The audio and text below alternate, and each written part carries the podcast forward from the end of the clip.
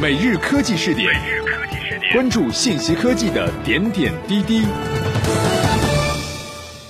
当初创公司获得第一笔投资的时候，公司创始人能够拿出多少来改善生活？从科技行业的新闻报道来看，你可能会认为他们是百亿富翁甚至亿万富翁，但情况并非如此。据风投公司 Foundry Group 的风险投资者莱德菲尔德称，初创公司创始人的现金工资大约在十万美元到二十五万美元之间。公司首席执行官通常拿的工资最高，奖金大概在零美元到十万美元之间，还有一定的股权。但是通常也不高，通常在百分之二十以下。担任公司首席执行官和首席技术官的创始人通常会持有最高的股权，但是当他们获得数百万美元的投资时，他们持有的股权比例其实非常小。据布莱德称，担任首席执行官的创始人通常持有的股份在百分之五到百分之二十，担任首席技术官的创始人通常持有的股份在百分之二到百分之十。其他的联合创始人持有的股份通常在百分之三到百分之七，非创始人的其他员工持有的股份就更低，通常只有百分之零点五到百分之五。显然，位于生活水平较高的地区，比如硅谷的初创公司，薪水比其他地区的初创公司薪水要高一些。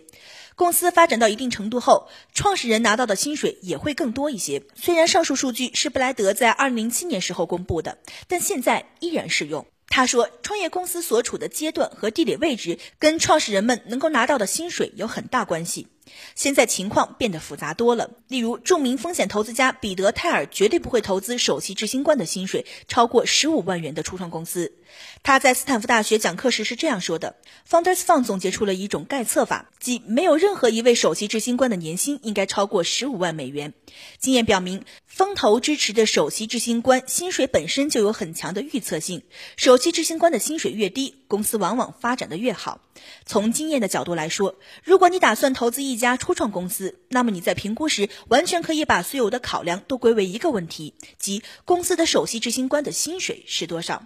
如果答案超过了十五万美元，那就不要投资了。纽约天使投资人大卫罗斯称，在给自己发薪水之前，预计初创公司的创始人们会首先征求公司董事和种子投资者的同意。对于一家刚刚筹到五百万美元的资金的初创公司来说，他给出了以下建议：你应该先跟参与了 A 轮投资的董事直接讨论此事。给创始人发薪水的提议应该由你自己提出，最终结果可能是在十万到二十万美元之间。我个人建议的合理薪水为十五万美元左右。早在二零一一年的时候，曾经有一位刚刚融资一百万美元的初创公司创始人向罗斯提出了一个类似的问题。他当时是这样回答的。就我个人经验而言，这个范围大概在每年七点五万美元到十五万美元之间。